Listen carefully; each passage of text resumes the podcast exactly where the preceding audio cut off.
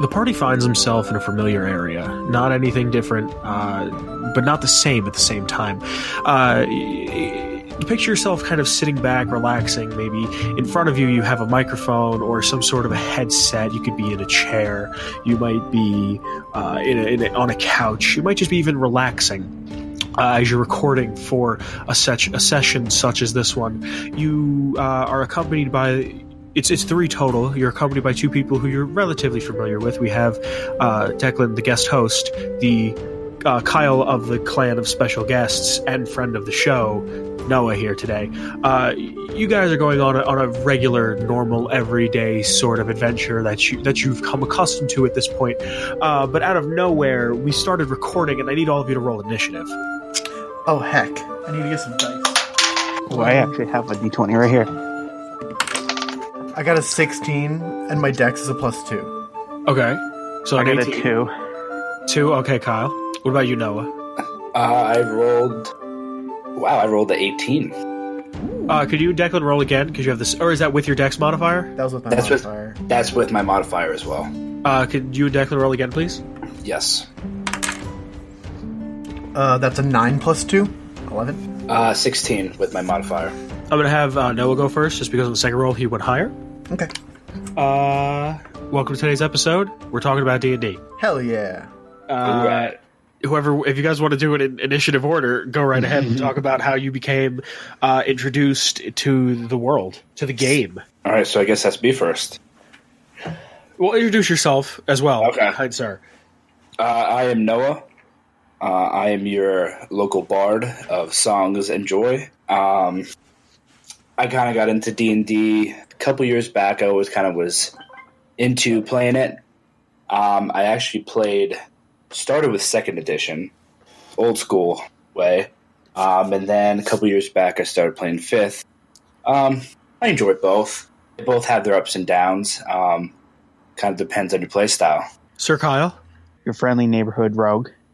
We tried to play a couple times with a, a friend of the show, Steven, which we got to like make our characters, and then we never played. Then Critical Role came, and I fell in love with the show, and then I bought the uh, starter set for fifth edition and took off from there. So, I was welcomed into the D and D folds as a as a lowly ranger named Lexon.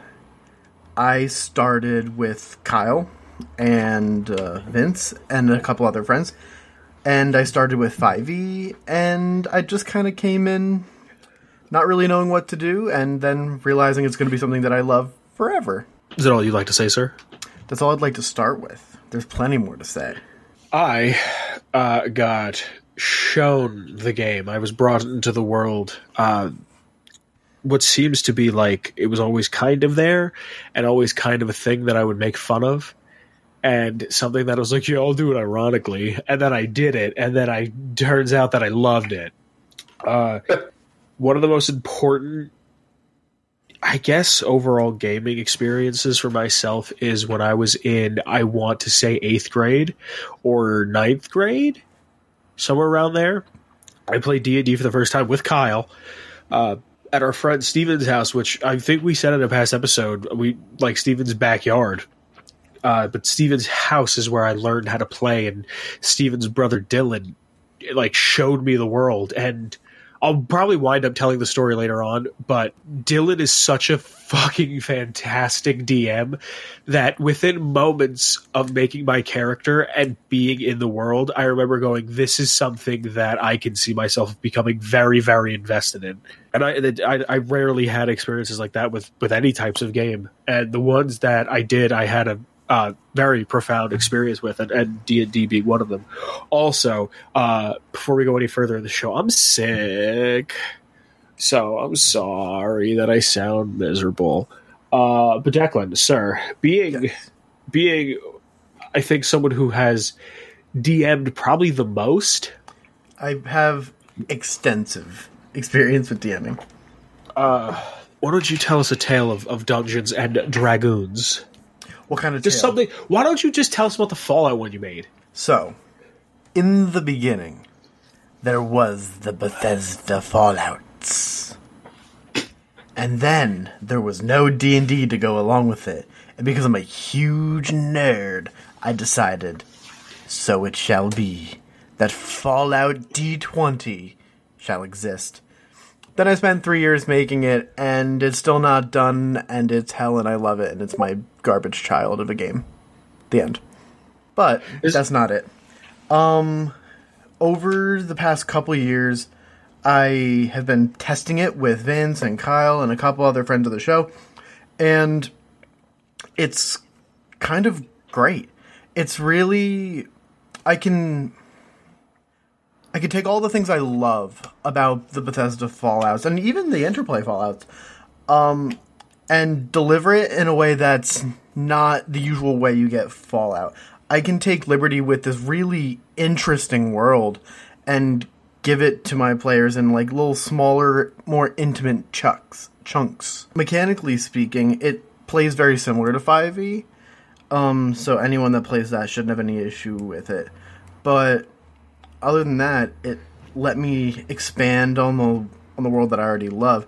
I kind of consider it like my own expanded universe for Fallout. So, I think I think we should just give a backstory for for people who don't know much about D anD D entirely. Um, because I, I just realized this, we might be alienating alienating people that have never played it but only ever heard of it.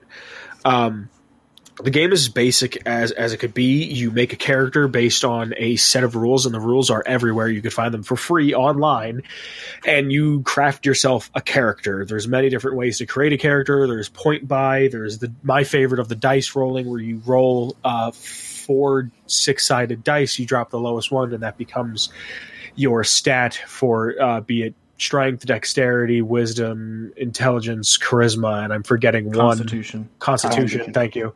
And uh, you kind of build a character, and then you you always make a character who say is a rogue, and he's a very stealthy, crafty man, and he steals a lot, and he can get himself in and out of trouble just by going, "I'm not here anymore," and disappearing. You can play a bard, uh, who which is my favorite, who can walk into the pub and say to everybody, "Hey, my name is."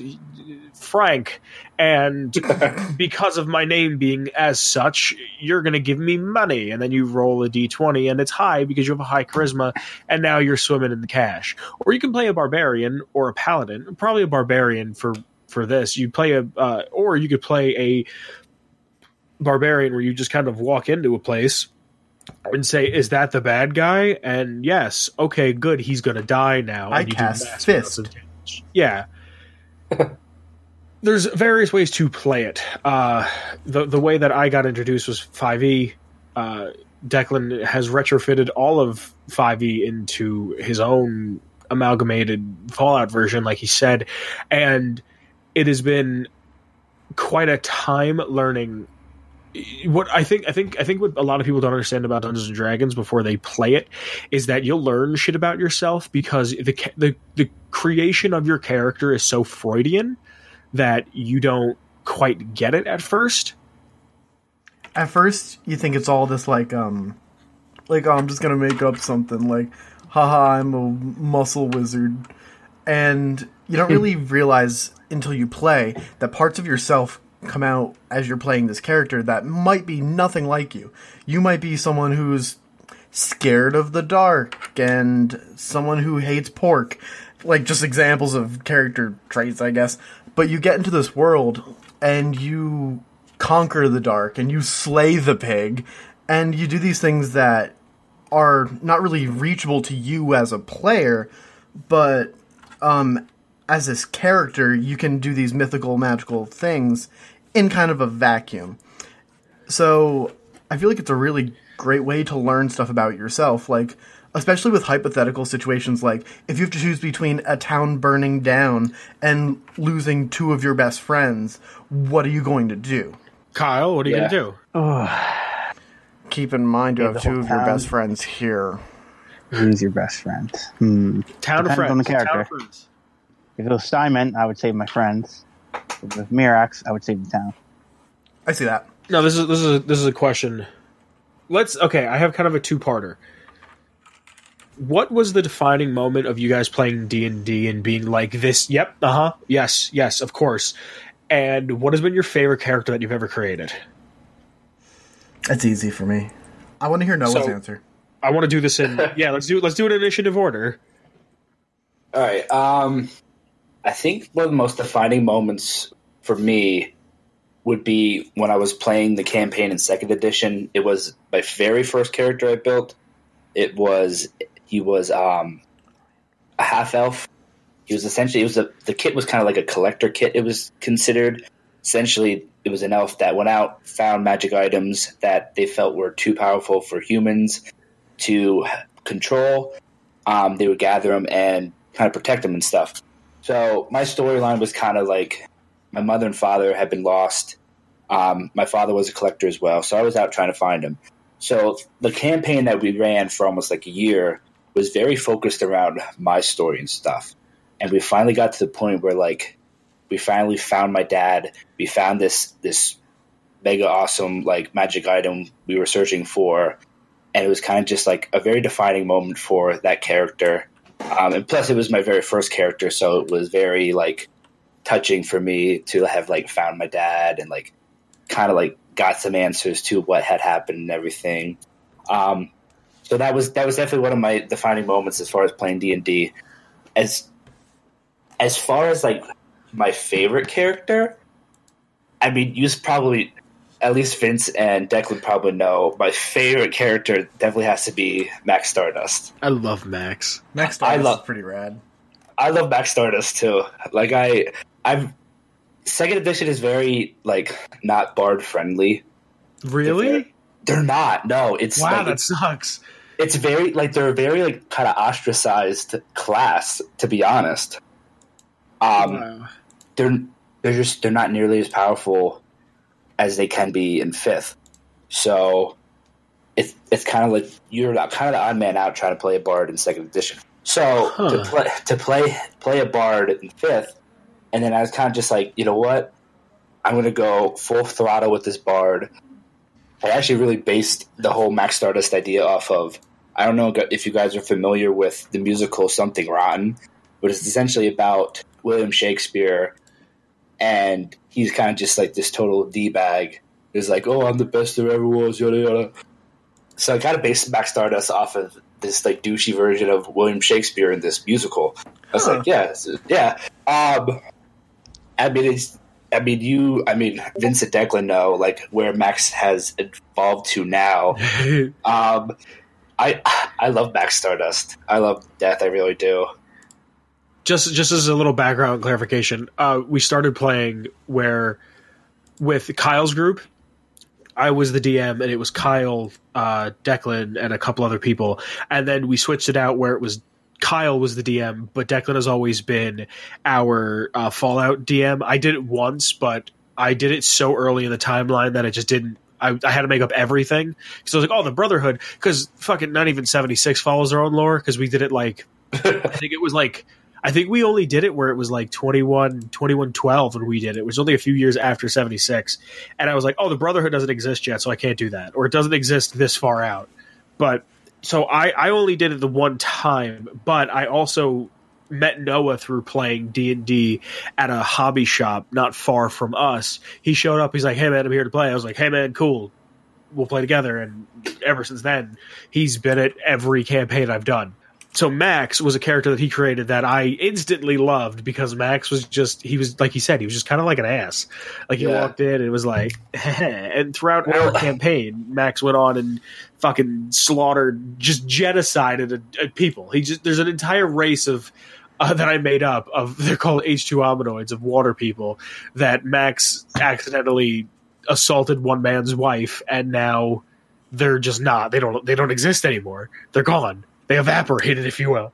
You know, No, no, I no, the H two hominoids are still alive. I didn't kill them. Yeah, They're did. angry. No, the, their nemesis. Remember, because they had Wait, hold there was the the Manta people. I killed all the Manta people. Did you? Yeah. I'm the DM. I should remember this. Well, yeah, but you've you've had things happen that you don't remember everything though. I always Yeah, because- equate D and D to being the space where theater kids and the gays can enact genocide in a su- acceptable, caring place. That is super accurate. Like goddess to God. I don't know. I was. I'm not either of those. Well, you have to pick one. Yeah, which one are you? So Kyle, uh, w- w- I believe you're. No, who's next in the order? It was uh, special guest Kyle. Yeah, Okay, Kyle's Kyle. next.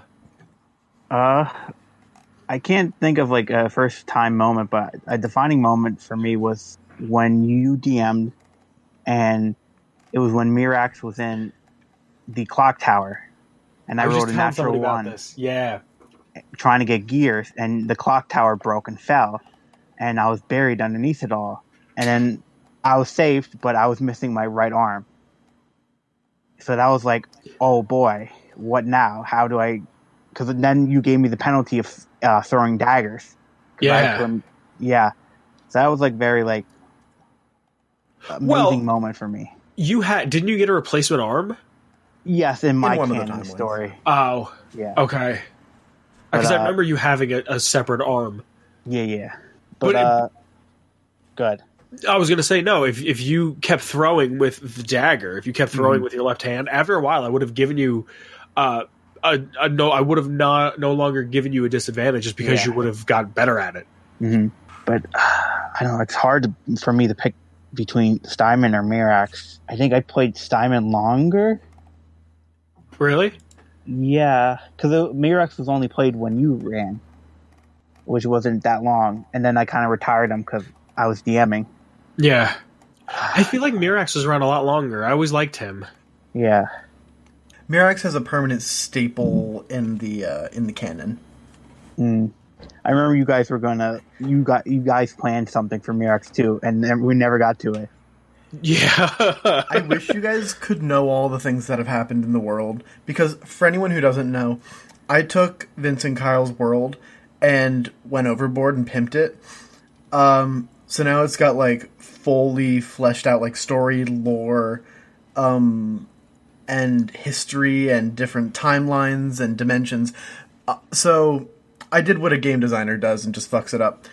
Um, but so much stuff has happened in the world while they weren't at the table and i just like wish i can transfer all those memories from my brain to theirs so that they can see what the creation has become because it's fucking crazy it's crazy it's intense it's everything it's incredible Yeah, Well- the past, the present, and the future.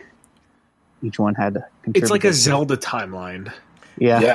Yeah. I, I I was it was just like all right Vince because Kyle I'll be completely honest Kyle came to me and he's like hey man I'm gonna buy all the D and D books uh, are you if I do that will you DM and I'm like yeah dude sure I never thought he was ever gonna buy them I never bought the books. what do you mean I bought the starter guy, the starter kit, yeah and then I bought the uh the PHB yeah, that's all you and need that's it. I never Yeah. bought the other. for the uninitiated Yeah. the PHB is the Yeah. player handbook you need you you honestly only need a player handbook and then the rest you can get online Mhm. yeah uh so you bought the the book all right you bought the Yeah. book and and i for the longest time was like kyle's never gonna buy it. He's not gonna do it. And then you were just like hey man i got the book when we playing i was like i don't know dude when you good? You're like the 15th all right cool.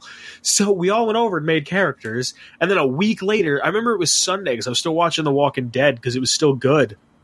And it was when it started to not be good. Wow, that's a long time ago. yeah. Yeah. and I was just like, okay, uh, I'm done with Walking Dead, and I'm just going to play D and D every weekend. And I was DMing your game, Mhm. And that I was asked you because I was like, you can do voices. I want you to DM. thanks, Kyle. Yeah, and I mean, here we are now, still talking about it. But, but Mm-hmm. Declan, do you have a a defining moment and or favorite character? Oh, absolutely. You guys were there for it. So, my favorite character's name was Ren Flintlock. He was a gnomish sorcerer, and he was intense. Um, eventually, he ended up taking some levels in Artificer, but that's irrelevant to the story. The most defining moment was when we were captured and we were in uh, in this prison cell, and this like evil like warden dude came up and he had like this like gem and stuff and he was like, haha, you're in prison. And I was like, yeah, fuck you. Or someone said that. um, and he turned into a dragon, and then I almost soloed it by getting off like three fireballs in like a turn and a half. Does Kyle remember this? I remember I this because. I was Yorick. I also you were remember York at the time. you one shotting a giant lizard in a pond by electrocuting it. Yes. Yeah. Freaking um Ren Flintlock is busted. Like I'm looking at his one character sheet right now, his uh post game sheet, which is what I use for when I use him in my world. And he's a level 20 sorcerer and a level 10 artificer. He's a, a legendary class. And oh fuck, I love this character. I love playing him. He's just kind of this like snarky inventor that does magic. Oh, I just I remember when like, you really one shot at that thing. Hmm. That I mean, when you one shot at that lizard man thing. Yeah. I made it clear that I was not to be fucked with. Yeah. you you uh I remember Kyle, you you you had two pistols that you channeled your magic through. They were like like revolvers, but instead of having They were Uh, toys, yeah.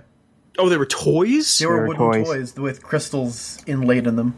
yeah, so he just magic. like he like points Oh, them at the water and just goes thun- lightning bolt, and then fucking like quadruple damage because the thing's in water, and just like uh, instantly obliterated it. And it was just like, here's a ton of XP, and we're going. Kyle's like, yeah, I thought we were gonna, we were gonna, I was gonna take at least an hour and a half. But like, not even to mention, I, that's something I love. I love about about before we move on with the topic. Uh, something I love about the game is recently Declan and Noah and I were playing, and I had like weeks of, of game. I had weeks of game plan where they had to travel and find a ferry to get to another island, and they had to talk to certain people, and they probably had to go find Squiggins again. And then Declan's like, "Oh, the Flintlock Association is right here in the major city." Is is that that same Flintlock? Yeah, Yes. Okay, I figured as much when you said about Flintlock. I was like, is that that same Flintlock? Yeah, he goes on to found the Flintlock Association. Oh, that's awesome. Yeah. So he, he goes and he's like, "Oh, there's teleportation pads here, right?" And I was like, "Well, I'm not going to tell him no." Declan made it. I made So- the world. yeah, he, he's like, "Zoop," and then we're there. but like, I love when shit like that happens because like Kyle's just like, "Oh, now what?" Do you have anything else you'd like to say, Declan? Um, no, those are my big ones. I guess m- the other memorable moment was um, something that you guys weren't here for. It was when I finally closed the book on the story after three years. oh, Yeah, in uh, December at the end of last semester, I had finally told my story in the world. really? Yeah, um, I'd love to run it with you guys sometimes. It's going to take around three years, but um, for my folks, my friends here uh, up at school, I ran my version of uh, of the canon in, in our world, the Tales of Cottrell, and it was so good. I mean, I kind of go all out. Like, I make art and I make music and I do the entire thing. I've got like digital books of my lore on my Google Drive that I just write shit out. Like spreadsheets on spreadsheets on spreadsheets. I fucking love this world. I love D&D so goddamn much. It's one of the main reasons I wanted to be a game designer. Cool. Your turn. All right. So, my defining moment was the first time I ever played D and D. Um, again, playing at Steven's house with his older brother Dylan. I had no real experience with RPGs outside of the Fallout games, and he was like, "Hey, man, what kind of character do you want to build?" And I was like, "I don't want to be a human. I'll tell you that right now." And this was like my second real character I ever made. My first character was a druid bullywog frog named Nebuchadnezzar, uh, who was a frog who could turn into a bigger frog and smaller frogs. Um, and that was like a that was a I or maybe that was Nebuchadnezzar because Nebuch no that was there was two characters. There was Nebuchadnezzar and then there was Nebuchadnezzar two Electric Boogaloo who was an elf and he was a rogue. And Dylan said to me, he's like, "What kind of character do you want to play?" And I said, "Well, when I play Fallout, I play mostly talky face characters." He's like, all right, so you want to have your charisma really high? I said, yeah, and I also want to be a thief because I think Skyrim was out at the time, and I think, or if it wasn't, I had just started replaying Fallout Three again, but tried doing like a sneak and steal type of like pickpockety type of John. And he starts us off, and he goes, he goes, you're inside of a cave. Or no, you're in. Yeah, you're inside of a cave, inside of a jail cell, and inside of the jail cell, it's very dark, but you can see there's a couple people in there with you what are you going to do and there's like there's like 12 or 15 people at the table trying to play and my turn lot. comes up. That's yeah, no, it's it's way too much. Yeah, and my turn comes up, and I'm just like, well, I am a thief. Uh, would I have? I, I have like uh, lockpick right here. It's it's fairly decent. Can I try something? He's like, yeah, go ahead. And I think he's the person who said to me, "You can do whatever you want. It's the dice that tell you whether or not you're allowed to do it." And that's always kind of been my my way of playing D and D was you could be a barbarian, but like I want to cast fireball on him. Okay, do you know how to do fireball? No. Okay, uh, why don't you roll an Arcana check, and if you roll high enough, you can cast fireball. And like, oh, I got a nineteen, you don't cast it. I got a twenty. Okay, you're gonna cast fireball, but it's gonna be a little less powerful than actual fireball. So Dylan says to me, "Go ahead and roll," and I roll it. My first fucking roll at the table is a natural twenty. Wow. So, Wow. what a better way to get introduced, right? Starting and- off strong. And I'll never forget what he says to me. He looks at me and talks to me as if I'm a child. This is the only time I've ever been like happy that someone spoke to me like a child. Spoke to me as if I was a child, and he had like a book that had the secret to like Eden in it, and he was like, "You." being a skilled thief and knowing your way around things and knowing your way around locks and how to pick them you sit there and you go to scratch your head and look at how you're gonna you're gonna pick the lock. And as you do that you remember that there is a small flap of skin that has developed behind your ear much like where you'd put a pencil from putting a bobby pin. And i go what are you like this is fucking real? Like you could just do that like out of nowhere he pulls this this shit out that I have this fucking piece of skin that is mutated to fit my character so much more. And I just keep bobby pins in like this little pouch this little kangaroo pouch on the side of my ear. And I'm an elf so I got big ass ears. So I have this little kangaroo pouch of skin that's just there that I can just and pull out a bobby pin and I pick the lock and like let everybody out. And like I didn't have to kill anything. I didn't have to uh I didn't have to like make sure anybody was hurt. It was just I figured out how the world worked and that conventional ways of things happening doesn't always need to happen. And that's what like blew my mind about it. And that's why whenever Declan would play, I, he would say, "Okay, guys, you have to get from point A to point B. And I would say, fuck you. We're going to point C, and then we're going to go to point D, and then we're going to stop at point B, and then go back to point A just so I can spit in that guy's mouth and then go back to point B. Like, there, there's so much joy that I would get out of taking whatever the DM had given me and then saying, nope, fuck you. At the same time, you do have to have respect for the game and not completely like go off the rails to the point where the DM can't tell the story. Oh, yeah, yeah, of course. I was never just like, hey guys, let's fly to New York. let's fly to New York for my own selfish needs. Moving on. What was your? You said your favorite character was the bully frog.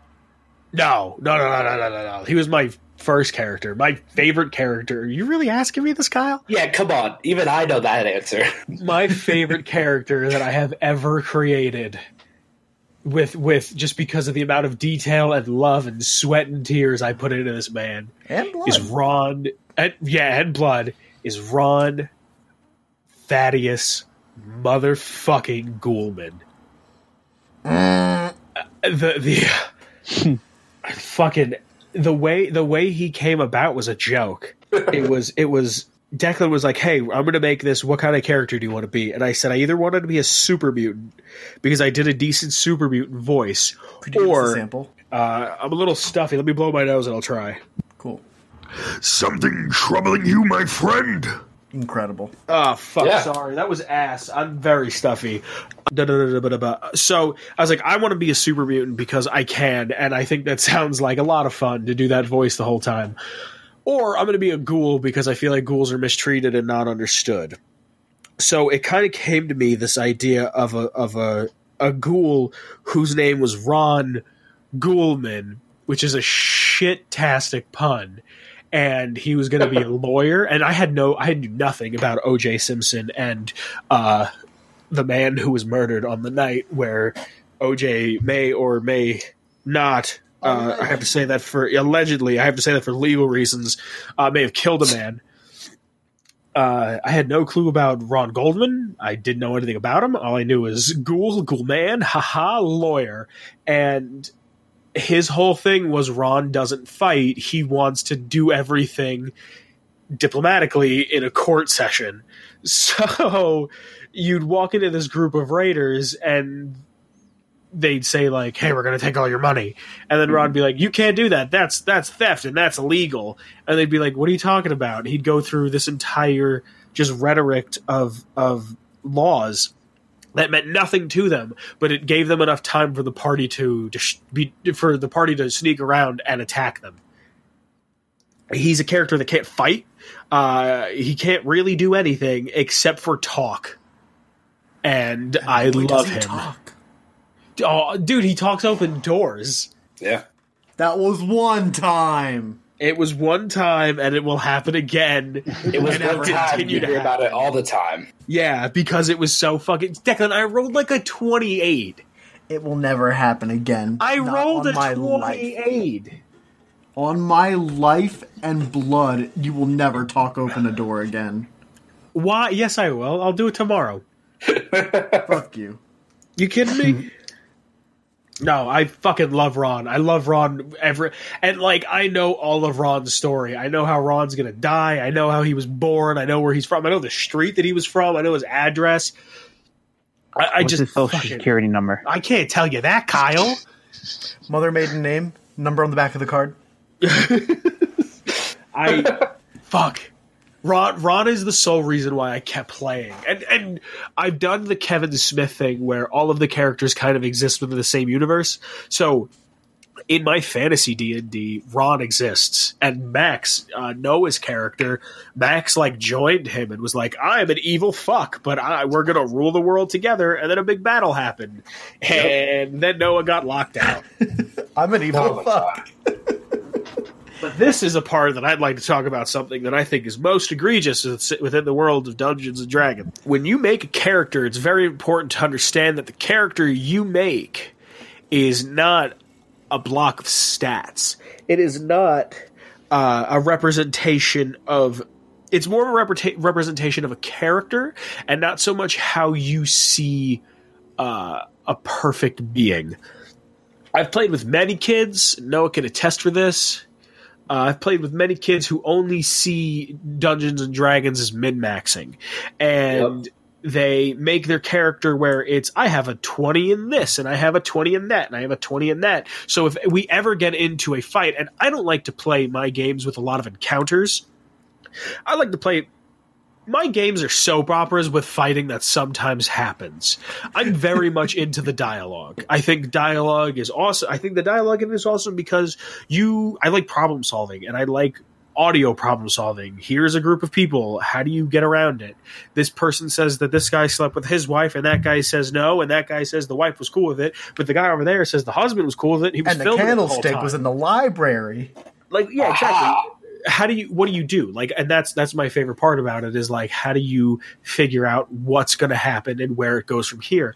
So like i would play with a kid who would just make a caster and he would just say okay i know this is the only encounter we might get for for a week maybe two weeks maybe three. So we're to get into the encounter and i'm just to burn all my spells right away. So not only do i get the kill but nobody else gets to play really. Like nobody else gets the satisfaction of like oh here's a here's one arrow here's two arrows i'm to use an ability when he just goes six level spell six level spell eighth level spell encounters over.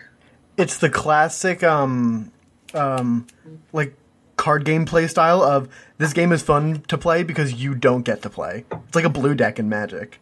It's it's awful. Oh. It's I hate that shit. It's like my fucking Schwuppen deck in Keyforge. Yeah, the game's fun because the other person doesn't get to play. Yeah, and it's like I don't play that deck all the time, but it's it's fun to bust it out every once in a while and then beat Kyle Yeah. on turn four. But then I switch decks. I don't keep playing with it. Yeah, You know what I mean? Like, yeah, go ahead and make your character that just swoops uncontrollably, but have him be a one-off character where it's going to be a combat-heavy type of campaign. Yeah, And just like, like- it bothers me so much. like make Well- your level ten multi-class sorlock that can just ram its magic fist up something's ass and make it explode. Yeah, like it's Yeah. fun, but like no, we just built new characters for the campaign that you play in. Yeah. And you you built a character that I, I love his flaws. Would you like to Oh. tell? Yeah, no, absolutely. Um, so this new character I built was an Eldritch Knight. Um, I kind of, I honestly very much based them off of like, I don't know if you guys know this. Uh, the Magnus Chase series is from Rick Riordan that made um, Percy Jackson and stuff. Oh, okay.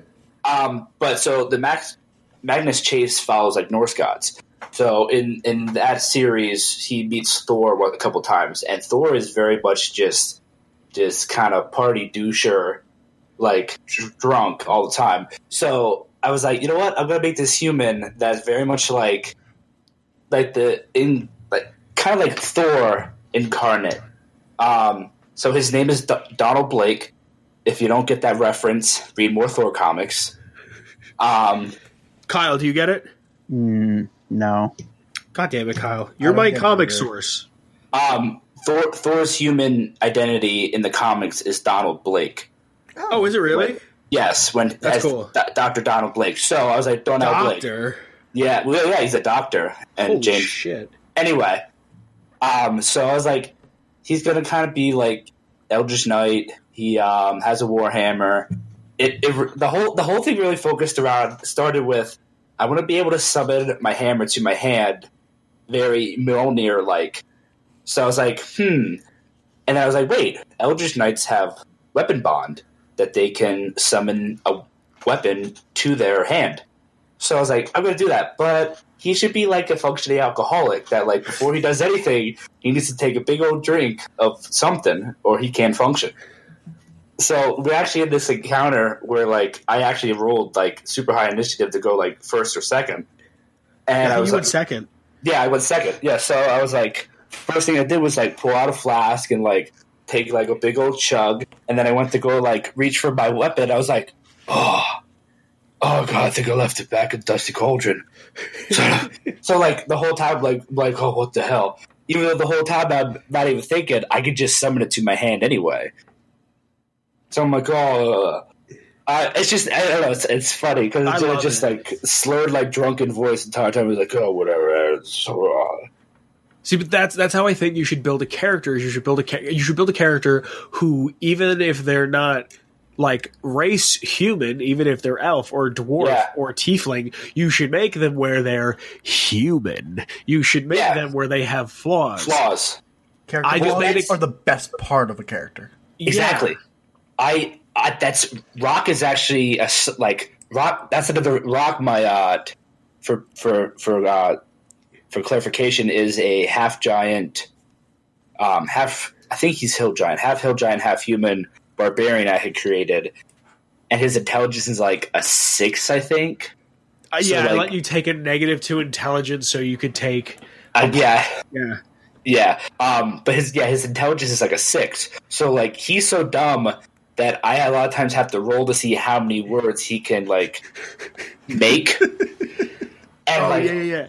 And like I get so into it that I'm like I'm like, oh be be rock, be be not know. Like I have the voice and everything, and it's just it, like Vince was saying, like it's fun to like make the voice and like really get into the character because then you always have to think. I was like, all right, so Rock can only say like six words, so how is he going to convey this in six words? yeah. That's really And- fun. Been Another- Oh, go on, Kyle. Uh, Dart. Oh yes. Dart was a Kenku warlock. So I literally had to mimic everybody Oh, that's and awesome! their words. So so Kenkus can only say words that they've already heard, right? Yes. Yeah. So yeah, that was we will we play with a with a kid at the sh- at the shop that Noah and I play with. He played a uh, a tree and elf, so pretty much like a like a like a literal wood elf, like an elf made out of bark and leaves. And Like shit. a dryad. Yes, that's the word I'm looking for. Yeah, Yep. he played that, and they're like, "What's your name?" And he's like, "Well, anytime anybody ever referred to me, they said, "Hey, you." So I guess my name is you.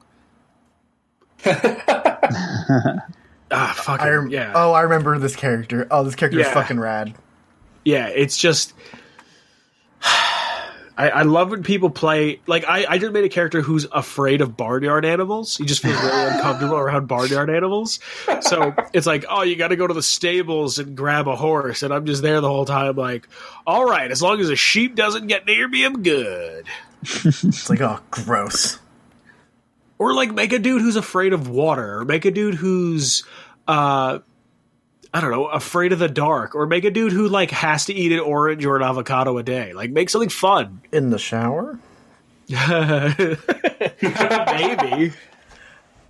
Just have fun with your character. Your character having a flaw, like say they're afraid of spiders, is going to make the game so much more fun. Like, okay, yeah, when you fight spiders, you you might only do uh, you might attack at a disadvantage, but hey, if you attack at a disadvantage, someone else might like boost you up and get you back to normal, or even better, maybe you're fighting that, but down the line somebody's afraid of something or gets hurt in some way, and you can help them, so it kind of makes up for it. Yeah, I made a character I played in a game when I was in Croatia, and the characters basically her thing was she was a healer, but at any point in time, if someone was like about to get hit, she would jump in front of them and like get down, Mr. President, with a shield. So that led to a lot of interesting situations where like there were archers that were going to like attack our ship. There was a point where we had a boat. And I was like, oh fuck. And I would like just jump in front of these people trying to like tank the shots with my cool shield.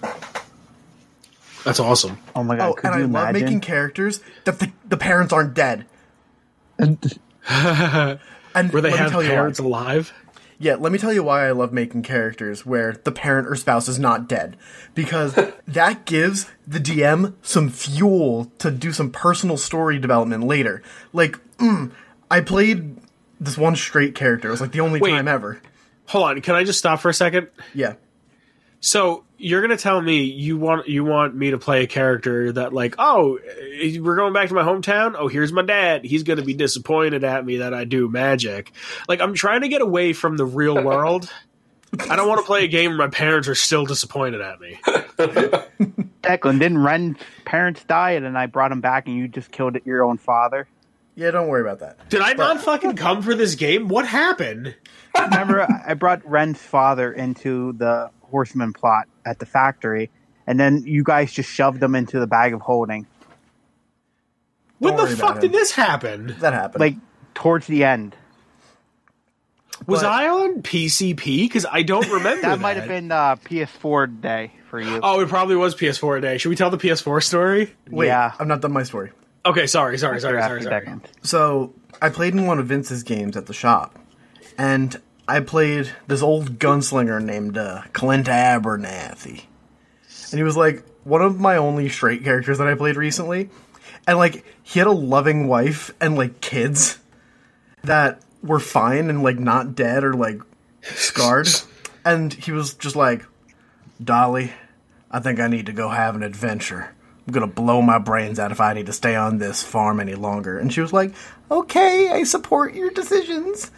And like Clint went out and went on an adventure. And I would assume that he went back to Dolly eventually. yeah sure that's that's where he is now Yeah. But that gives you, as the DM, something to work with. Like, what if Clint steps on some noble's toes and then he's like, I'm going to kidnap your wife and children and tie them to the train tracks? See that I understand. That I could kind of get behind, but I don't like leaving. I don't like because like for for me at least, when I make a character and I know their backstory, like when I built the first Nebuchadnezzar the frog, mm-hmm. like he had a very strict background of my parents very very well much could be alive. I don't know. I haven't seen them. I was casted out because I wanted to be a druid, and then he went into prostitution for a while. Delicious. So mm. like I think it's kind of it isn't it isn't and I don't want you to take this the wrong way. It's kind of stepping on the player character's toes to say like, "Oh, your your character's parents are dead." Because like what if like just hear me out and I'm saying this because I play with people who I don't know them uh, very much like no and I are friends, but I don't know a lot of the people I play with outside of I see them for maybe 3 or 4 hours a week Mm-hmm. and maybe D and D is their escape, right? Maybe they work a shitty job, and maybe like one of their parents actually did just pass away and maybe D&D is kind of their way to not think about it and for me to be like oh you go back home and guess what fucking your dad's dead it's like ah you know what I mean Yeah, no, no, no. I know what you mean. like I I'm not I'm mean. not I'm not saying that like to say like oh you walk back into town and your mom's like oh your your dad passed away I'm not saying that's wrong it's just I don't want to put someone through that because it could bring up some real honest trauma Yeah. I mean, I've And, had some of the best therapy that I've ever experienced in D and D. you were also probably very close to those people. Yes. These are people I'm saying when I play most of the most of the time when I play, it's because I'm playing at a shop where people come and say, "Hey, I want to check this out." You play with Yeah. rolling admissions. Yeah, Yeah. I don't. I don't like if I played if I played with you, Noah, and Kyle. Like, say it was the the four of us that always played together. Like, and you said some shit that was like, "Oh, this happened," and it kind of related to something that had happened in the real world. I'd be like, okay, like I, I can roll with this because I know you know me and we know each other and we understand each We other. We know the boundaries. Well, not even that. Well, kind of that. It's it's kind of I don't know. It's just like a weird thing. I think of it a lot of like it's at the end of the day, it's a game, and people use a game to escape. You know what I mean? Yeah, some people. Yeah. Well, you you kind of know our like buttons. You know what I mean? Like what can be said and what can't be said. That's gonna like trigger us, so to speak. Yeah. Using trigger lightly. Yeah. I just I don't know. It's not, I'm- and I'm not saying that the way you play is wrong. I don't want you to think that. It's just I think of it as a very I think of D and D as a, just a way to exist in a world that never could be. Yeah. Oh, I agree with that. Definitely. So for someone who could be like, "Oh, this actually happened to me about a week ago," I don't want to think about it, but here I am. And especially if you play at a place where uh, you have to pay to play, like, mm-hmm. thanks. Now I'm paying money to cry. You know what I mean? Yeah, like that's that's a different situation entirely. But I'm not, like I said, I'm not saying that you're wrong. I'm just saying, like, and I also don't want to step on, like, maybe you had ideas for your character. Like, maybe you. You wanted to go back to your town and be like, "Look, parents, I did it. Are you proud of me?" Yeah. it's you know what I mean? It's like- personal development of the character. Yeah. Yeah, and also- again, I'm not saying you're wrong. That also brings up the idea of separating the character from the player, which we had a thing with in the Fallout game. You, Tell the it's a bad story. dream. Tell the fucking story, because I'll I never have not be upset about it because I was totally in the right. Do I have to? You I don't know the remember probably stories, better than. I do. To be honest, you were the DM and you had to keep better track of it. When I was playing, I said I, think it care about of Ron. me. I What? want. I want Kyle to tell it. I think it was because of Steinman. What do you mean? I don't think it was because of you at all. bridge. I think I triggered it. Because I fell off Really? the, I fell off the bridge, and then everybody had to go in and die for me, and then you brought like a gang onto the beach to kill Mick's character, and that whole thing went down. Kyle, yeah, you kind of did trigger the retcon. Yeah, Really? yeah. So okay, hold on. Let's give a like a synopsis of what we're talking about. Kyle, would you mind? Uh, I don't remember as much, but uh, you guys gonna help me with locations. But I remember we were on we were in New York, right? New York. Yeah. So, We okay. were on the bridge. we were playing Fallout D and D, and we we started in DC, and we had a character who joined who was from New York, and we my character had a lot of money, and I purchased a vertibird from the Brotherhood, and we flew out there, and playing to my character, he did not want to be in New York. We as soon as we got we got to New York, um, the vertibird blew up, and I was like, well, that's eighty thousand caps that are just gone. uh, and trying We'll to play eighty thousand caps. I know. And trying to play to my character, I was very upset the whole time. Okay, I was just, I was trying to explain that like I don't want to be here. I don't think we should be here. And now uh the only way I'm going to get back out of a place I don't want to be is now gone. And I kept saying I'm walking back to DC and uh everyone was very upset with me even though I was trying to play to my character. Kyle, please continue. Sorry, I wanted to give Uh, clarification. Well, after that, we lost Krogar to dying or something like that, and then he broke out of his power armor and ran away. So that added another layer of like crap going on, and then Krogar being our super mutant that had power armor. Yeah. Oh my god. yeah. Mm-hmm. Don't worry about it. He was uh, mostly a potato anyway. yeah. I don't remember what happened after. I just remember we got to the bridge and you smooth talked your way onto it or something like that. Yeah, there was a person who ran the bridge, and I was trying to get a deal with them where we could, I could make a little money, and they could make a little money from the the bridge thing that they were running.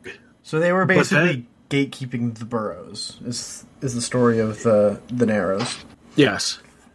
But And there came a point where Ron Gulman and Mick, our resident sniper, had a disagreement on what needed to happen to advance the story.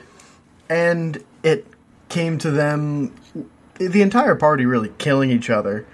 Yeah. And I was very upset because the players were acting like whiny little piss babies and not respecting my game.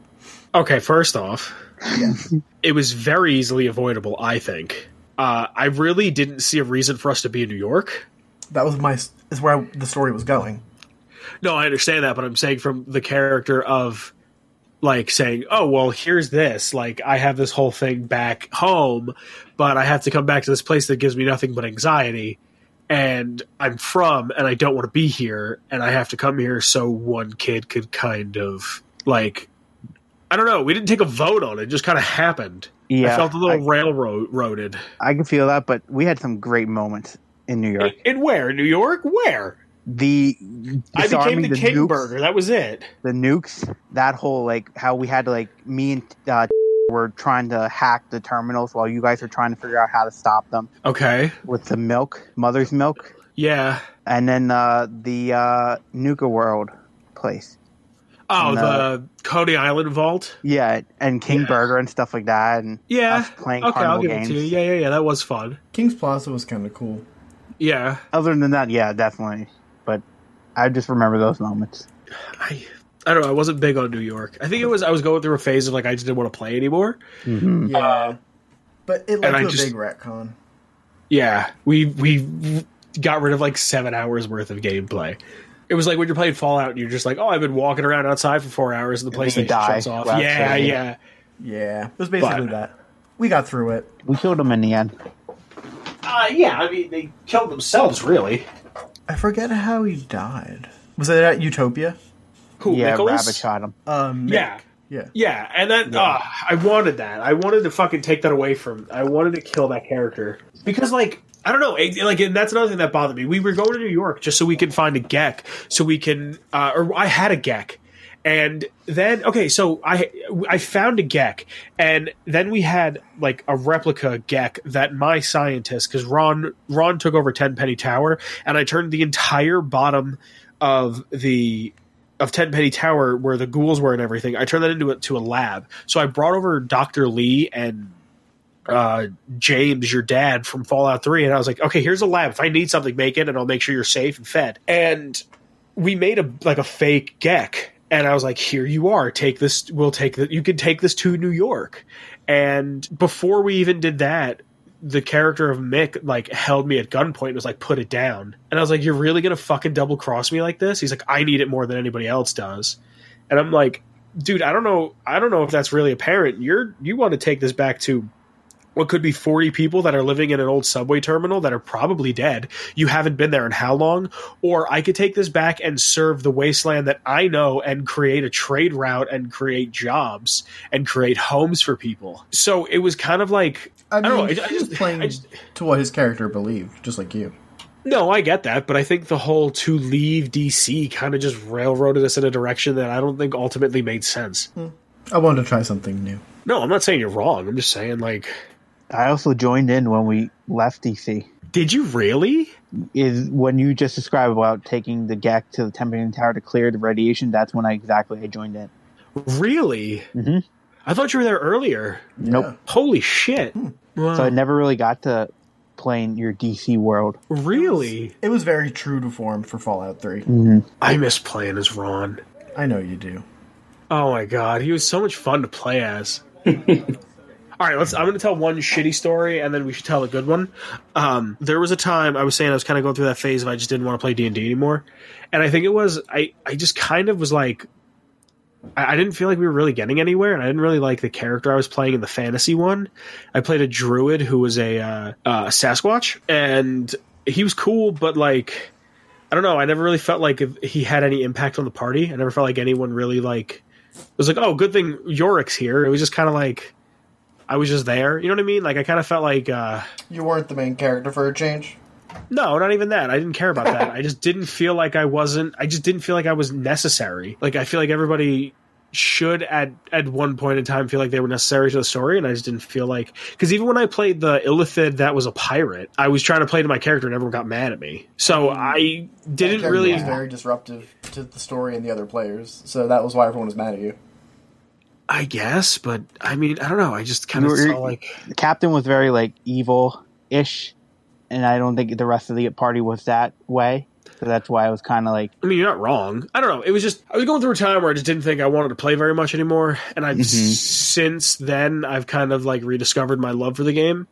And we were just playing one time, and I was very excited about E3 because I think it was the same year I bought a PS4, and I was like, I genuinely don't care. I'm gonna play and keep E3 on in the background. And Kyle uh, has never let me live it down. nope, Yeah, nope. You were being a huge jerk. hmm Yeah, I was. I'm not going to sit here and lie and say no, I wasn't. I was, but Yep, never let you down for that. Because that was Yeah, like, no. am I doing this wrong? Am I playing wrong as a DM? You know, do you ever really feel like you've ever done anything wrong as a DM? Like, honest question. No, I feel like sometimes when it's like with your characters, I can't do justice for because you pick crazy, crazy classes and, and stuff like homebrew stuff that I'm Yeah. like, I don't know how to do this, so I can't really help you out. Which is why, like Captain, like it was hard for me because it was ill, an Illithid that I know some stuff about it, but it was like I don't know how to incorporate them in combat, or you know what I mean. Yeah, yeah, yeah. Like that was the only thing I couldn't help you out with stuff. That's why I like DMing. Like, I like playing and everything, but I really like DMing because it's kind of just like here's a here's a thing, figure out how to do it. And Noah, I play with you the most out of anybody here. Mm-hmm. I will most likely be like, okay, this is going to happen this way. Like I know the way my party acts. They're probably going to get out of it this way. Let me Yeah. see how they play to it, and then we play, and it's like, oh, okay, uh, that's not at all what I thought was going to happen. Well, uh, yeah, that actually that actually just happened the other week when the whole Max Stardust thing. You even Yeah. said you were like, I didn't think you were going to side with Ron. I was like, yeah, Ron always Yeah. seems to be having the upper hand. Might as well join in. yeah, and was even- like, And even then, yeah, even then after that, you thought I was going to like eleventh hour, like, haha, I got you, Ron. But I was like, nah, screw it. yeah, it's just you sit there and you're like, okay, I know this is probably how it's going to go, and then we're going to get to here, and then we're going to get to there, and then nope, never. So Yeah, As a DM, nothing ever goes as planned. Ever. No, and, and I know that. And the number one thing about DMing you should know is that don't don't write like don't write story. Like honestly, don't fucking have an idea of what's going to happen, uh, but don't be set on it because even like the contr- the Cottrell game that we were playing, the fantasy game we were playing, you you me and uh, you me Kyle Declan everybody. Mm-hmm. yeah. I knew how the first one started, and I knew how the last one would end, and I didn't know anything in between.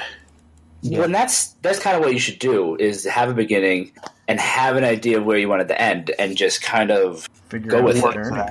Yeah, Yeah, when I I, mean- when I DM'd, I I had stuff playing like, oh, this is going on here if they go to it, or like this is certain happening at this moment if they want to walk towards and oh maybe they'll get a bit information or like I plan some stuff, but like not like oh they're definitely going here. This is dialogue I'm writing for four. I plan stuff like not like heavily story stuff. I plan like encounters and like maybe if you go there and meet this certain character or like he'll give you some story things and stuff like that. I plan pretty heavily, but I- my I planning realize is all don't. adaptable. hmm You're also a Boy Scout. That's like that's like woven into your DNA is to know to be ready for everything. Yeah, wait. Are you actually a Boy Scout, Declan? yeah, an Eagle Scout. Oh, I didn't know that. Are you one, Noah? No, I have friends that are, but I was never into that whole like camping outside thing. Yeah. Why'd I gotta leave the house? My parents Well, are that's- paying a mortgage. Well, that's honestly why I was kind of surprised that Declan is. I, Declan doesn't seem like the outdoors type, and that's nothing towards you, Declan. It just it doesn't seem like your type. A No. I was just talking earlier with a friend how much I love camping. Hmm. Really? Yeah.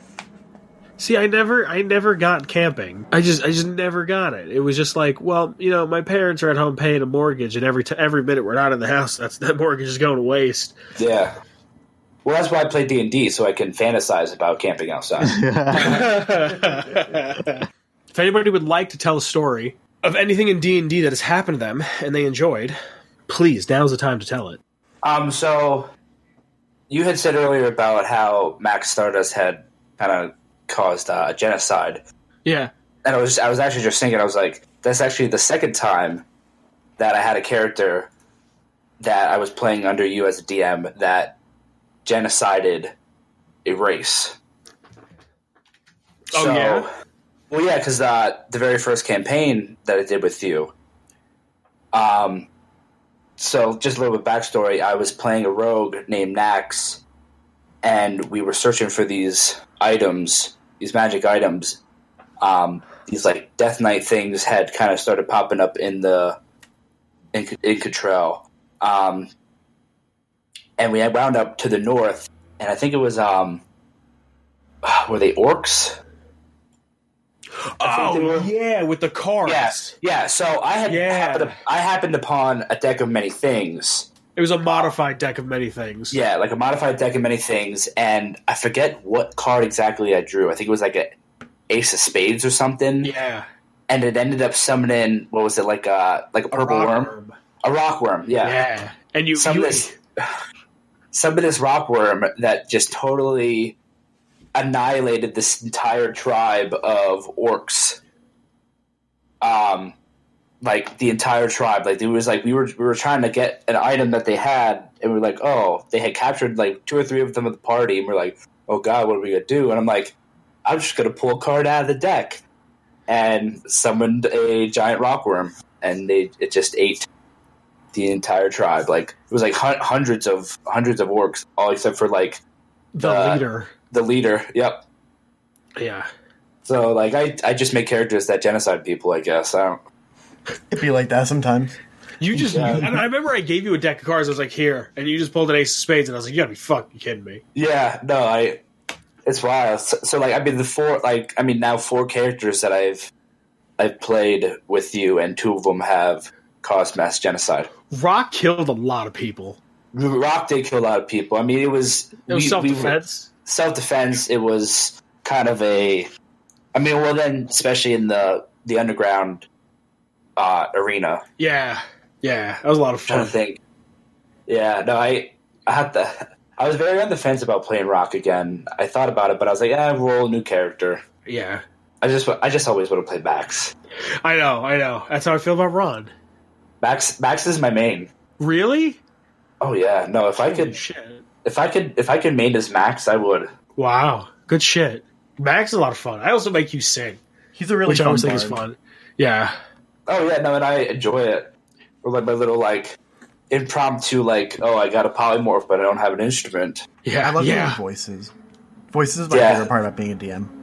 No, absolutely. That, well, that's why like Vince is so good at voices. So like, I like to just throw like, oh, what's their name? Oh, who is this? I'm like, go ahead, Vince, make another voice. I fucking I could. The voices are one thing. The names are another because I never have names ready. You would think someone Yeah, no. D- someone who's been D- DMing for so long, you think I'd have like a plethora of names that are just ready to go, and I just Yeah. don't. I just get. Well, it's funny because like sometimes I'll be like, "What's their name?" Knowing damn well you're like, "Oh, great, now I gotta Yeah. freaking think of a name." Or like the the the best part, going shopping. I love shopping. All right, all right. If you ever play D and D with me, please don't go shopping. I'll just fucking give Yeah. it to you. Like it's such a it's such a time waste. Oh, it is uh, absolutely. It's and, and then don't split the party. Don't go shopping and don't split the party. If Split the party while shopping. Do it. no, oh my Engage in god. crimes. we only went shopping when I made food. Yeah, yes, that's the perfect way to do it. If you guys take a break and you go out and like smoke a cigarette or which that always takes 40 minutes or you get caught up talking to somebody's dad, just do it then. Listen, I'm not saying that in a bad way. I love talking to your dad. I'm just saying, like, Half the games are just smoke breaks.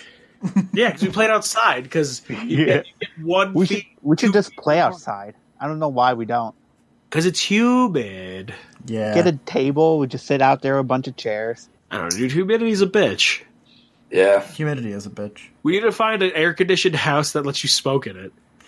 No, that's terrible. Yeah, but you know, fuck the planet. Speaking of shopping, I remember the the ge- uh, you. I asked for a belt that would return my weapons to me, and you gave me a belt that was just made out of rope. You tied the you tied the knife to? Hell yeah, dude! I rock GD Yeah. rules all the time. You got to be so I know. in depth with your shit.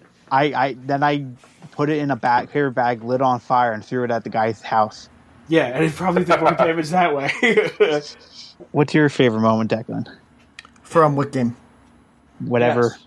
whatever Um, one. I talked about uh, doing a shit ton of damage on that dragon. Um, from the Fallout game, I really liked when you guys did um when you did oh what was that place called? Um, Prosperity, I think. Um, it was when 101 opened and Springvale kind of like expanded, and you guys kind of Oh. used that as like your settlement. yeah, and we had uh we had like Butch there, Yeah. and someone put someone put uh Mr. Burke on a spike. Yeah, that was Kroger. Yeah, yeah. It'd Wasn't be there for like- that. What? it'd I wasn't like there for that. No. Oh, you know what? That was after Megaton blew up because they needed a place to go. Yeah. I really liked Nora, who was um, basically the lone wanderer, But evil. but evil. I played an She- evil version of the lone wanderer as an a DMPC to be like an antagonist for the party. She was fun. Yeah, and then you maybe killed her. Yeah. No, you killed her. You saw her brains. on Declan. Declan told me something a long time ago that I know about. Oh, what's that? I'm never telling.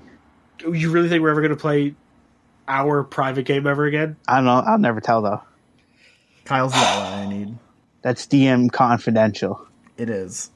I'm finding out. I'm going to find out one day at one of your weddings. I'm going to get. I'm going to make on sure. my feed- deathbed. Yeah. Yeah, I'm going to feed the two of you drinks nonstop till you tell me. But you know what they do get? What is that? They do get that you can find the show on Twitter. Where can they find us? On Twitter? On Twitter. You can find us on Twitter and our Instagram at Atomic Radio Hour. What about uh, if they wanted to find you on Twitter, my friend? If you want to find me, you can find me at Declan underscore Bean. But what about you, sir? You can find me at the uh, all capitals the underscore Boogans. If But what about- watch? Sorry. Oh yeah. Fuck. Everybody plug yourself. Sorry. Yeah, what about Reading off Kyle? The script. Uh, you can find me at the Ood Sigma O O D. Uh, you can find me at Smithman45 on Twitter. Cool, cool. If you're listening to us on YouTube, thank you very much. Make sure you like and subscribe. Leave us a comment. Uh, you can also find us on most streaming platforms. You can get us on Spotify, Apple Podcasts, Stitcher, Castbox. Uh, we're on the big ones, and I'd love if you were to join our Discord and have a conversation with us at some point. There will be a link in the description below. That is very true. You know what else is very true? What would that be? That special guest Kyle sometimes streams on Twitch. Sometimes, yeah. Sometimes I do it with him. Yeah. You guys are doing a Nuzlocke right now, right? We were trying. Yeah. Cool. we we started and we died instantly. Uh, just just the, Declan. the trainer Declan won. Yeah, Declan won because you couldn't be there. We made the Pokemon Declan, and he died instantly. And then we did another one, and it was Declan two. And then, like really early on, the third Pokemon we found was a Dragon type. It was like a Gabite. And he's like stupid powerful, and he went down because of a chop used like focus energy, and he was the last thing I had left. Gross. And uh, then we had to restart. And then I was just like, you know what? That's two hours of no progress.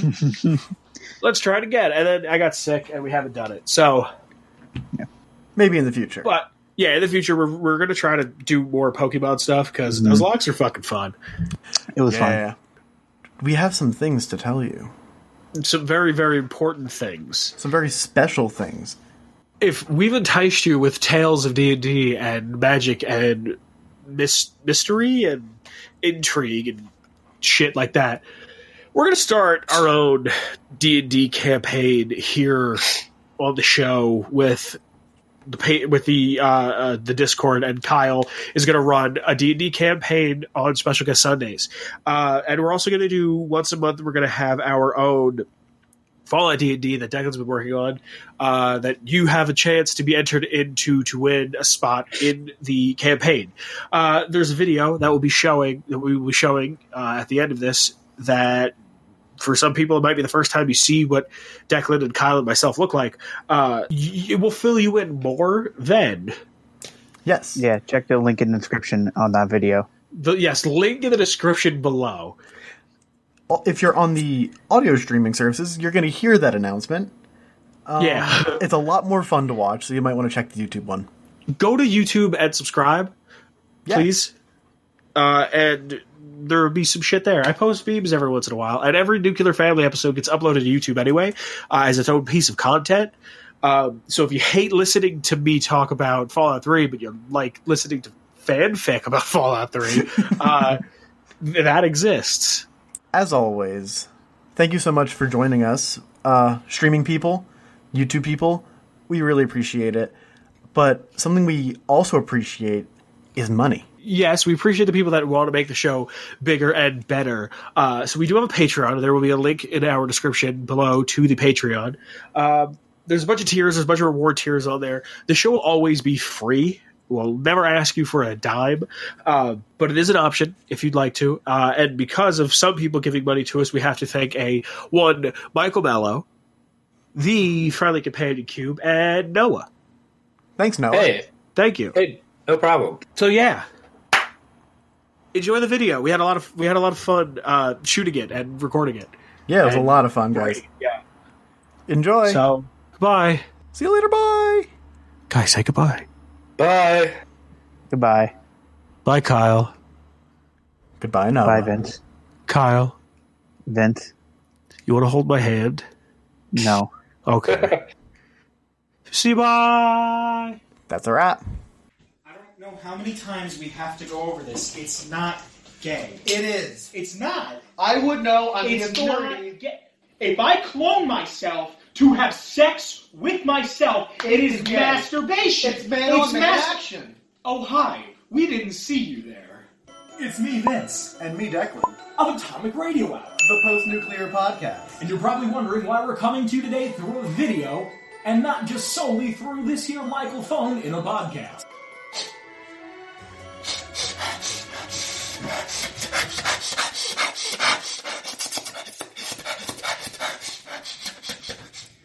You smell that? It must be. It has to be. It must be special guest Kyle!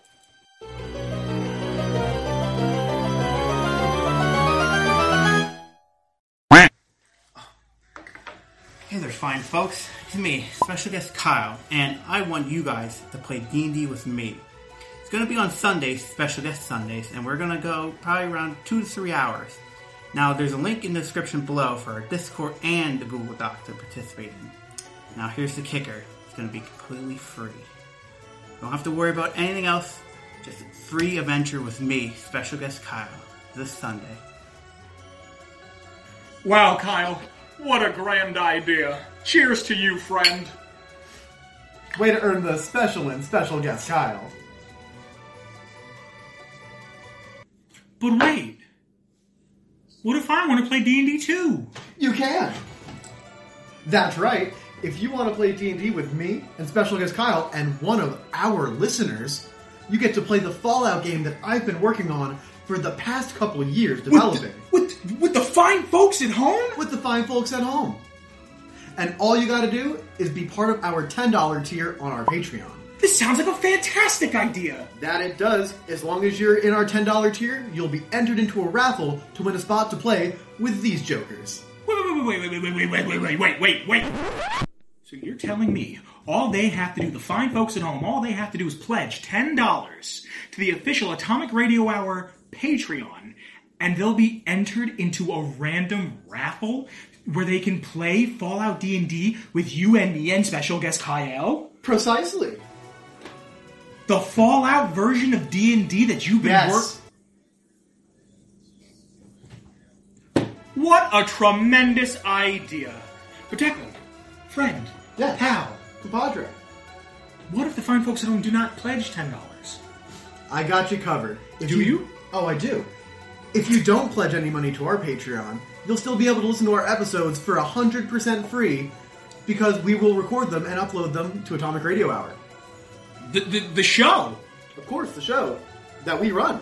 And this is all free? 100% free. It's free real estate. So what you're telling me, if I've got this 110% correct, is that special guest Kyle wants to run a completely free, completely casual fantasy D&D game that will be run through the Discord. Correct. And if you'd like to try to sign up, there'll be a link in the description below for uh, Google. What is it again? I'm sorry. Can you can you, can you, can you fill me in? Can you can you tell me? A Google a, what? a Google form. So there's a Google form in the description that To people sign can up. fill out for for the show. And if you'd like to play the Fallout D&D version that you've been working on for years, if you pledge ten dollars to the official Atomic Radio Hour Patreon, you'll be entered randomly into a drawing to see if you can play with you and me and special guest Kyle. Wow, it's almost as if you've summarized everything that I just said. That was the point. The link to the Patreon and the Discord are in the description below. So you're telling me that in the description below is a link to the Patreon and the Discord? Stop! But wait, how do we end this video? I don't know, fade to black.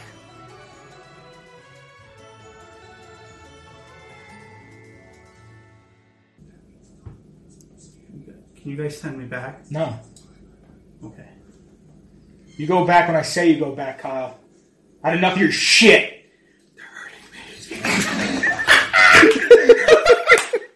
Atomic Radio Hour.